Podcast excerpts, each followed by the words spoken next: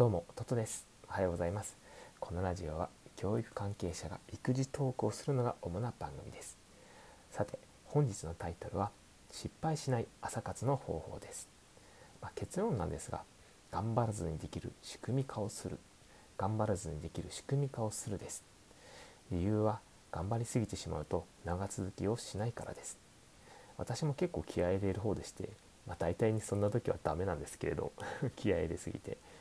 でねあのこんな経験ありませんか？例えばいきなり「明日は4時起きしてブログ書くぞ」とか「3キロ走るぞ」とか言ったりあの朝起きて家事たくさんするぞみたいなね。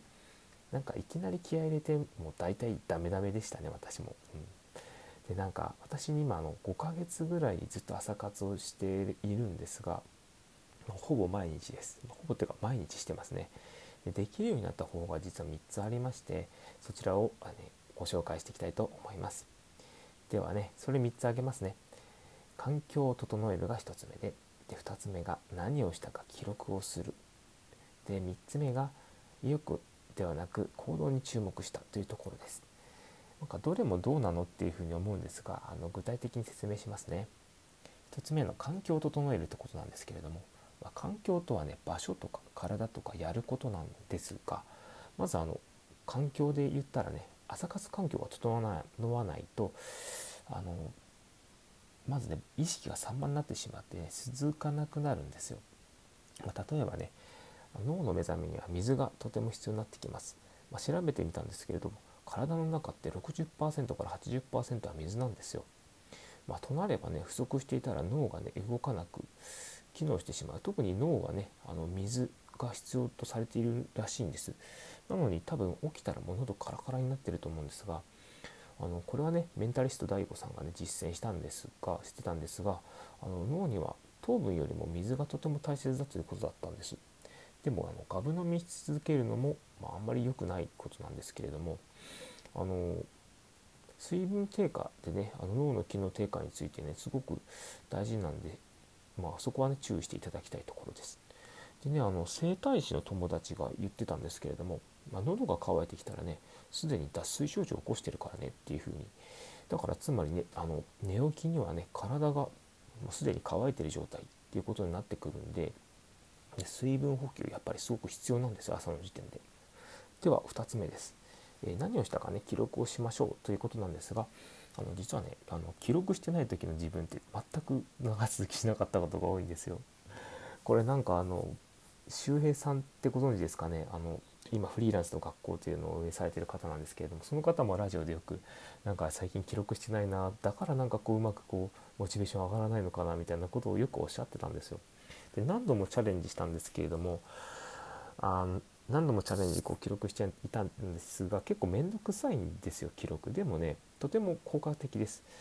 あのやるならね数字で記録するのが一番いいと思います。あの文字情報だとね分からなくってなんか日記風になってこうただただとこう文字をつらつらするだけで読みにくいんですよね。で数字ならこう変わったのがパッと見て分かるじゃないですか。グラフにしたりもいいですし集計したことでこう頑張った感が生じるんですごくいいなっていうふうに思ってます。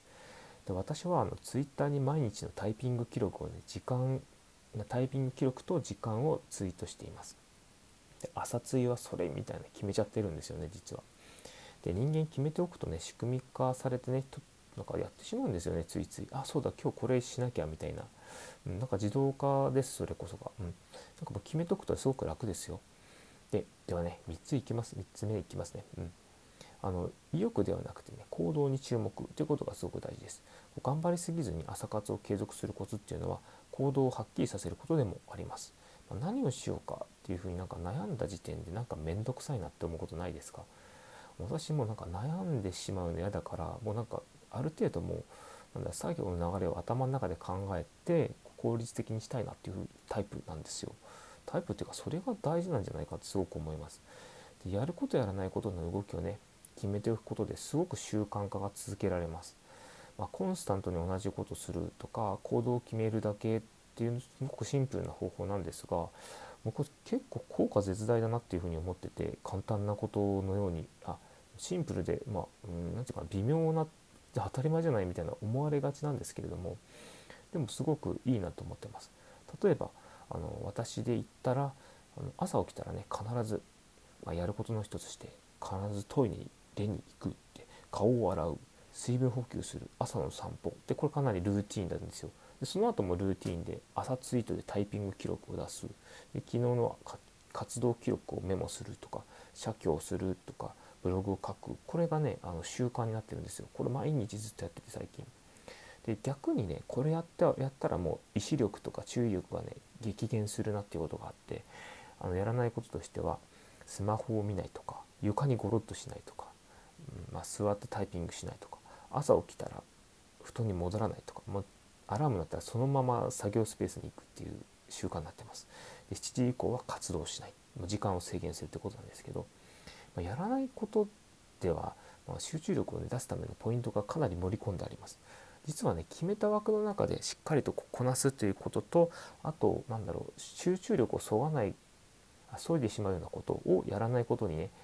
あの盛り込んでいく。ですごく大事なんですよこれが実は。まあ、これ一つで何かなんだろうこう引っかかるだけでも集中力なくなったりするんででダラダラした時ってなんかこう達成感がなぜか感じにくいじゃないですかだからおそらくこう集中してないように思えちゃうんでしょうねきっと。であの今回のノウハウなんですけれども実は私の大好きなメンタリスト DAIGO さんのねおすすめの書籍としてやり抜く人の9つの習慣っていうのがありましてこちらをしたことで私ね4時 ,4 時からの朝活をね5ヶ月継続することができました。でこれね Kindle なら Kindle 会員なら無料で読めちゃうのでそちらのリンク概要欄に貼っておきますね。であと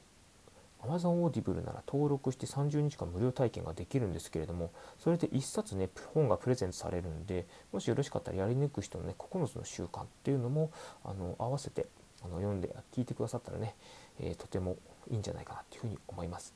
ではねまとめると3つありましたね、えー、まずタイトルからなんですが失発しないあ失発しない。失敗し失発って何？朝活朝活しすぎて頭おかしくなっちゃったか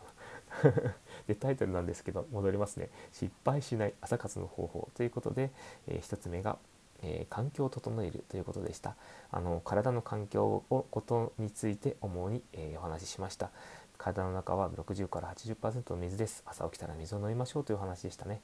で2つ目が何をしたか記録するということでシンプルな方法なんですけれども記録をしないと逆に達成感が感じられにくくて、えーと、なかなかモチベーションが上がらないというお話をしましたね。では3つ目意欲ではなく行動に注目ということでやることとやらないことを明確にするということとあとそうですねやらないことの中には集中力を保つためのポイントもね盛り込んでおきましょうというそんなお話でした。さてさて皆さん火曜日です。ちょっと私昨日あの熱中症っぽくなってしまってですね頭痛かったんで皆さんも気をつけてくださいね。で今回の、えー、ラジオの原稿は概要欄に、えー、ノートブログを貼ってあります。でもしよかったらねいいねやフォローなどよろしくお願いいたします。